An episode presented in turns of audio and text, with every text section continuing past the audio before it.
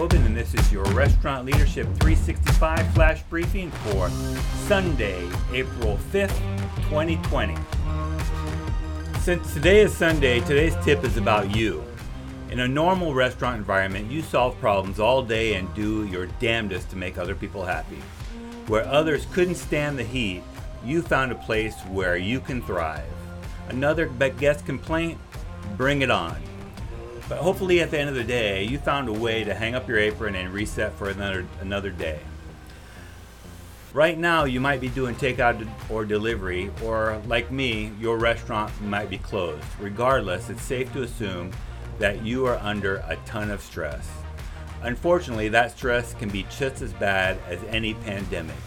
Stress is proven to cause mental health, depression, cardiovascular disease, obesity, sexual dysfunction, hair problems, the gamut. So what you need to do is find a way to disconnect. Today, I want you to take the time to get out of your restaurant, find some time alone, even if it's for just a few minutes, by taking a break. Go for a walk, meditate, go for a drive, and turn off the radio. Take a few minutes, whatever you can spare, to reset and breathe. Your task for today, go out and take a walk. Now go make it happen.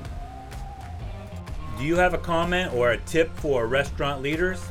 Text me at 808-491-6306 or find me at restaurantleadership365.com. This is Bill Tobin. Thanks for coming in. See you tomorrow.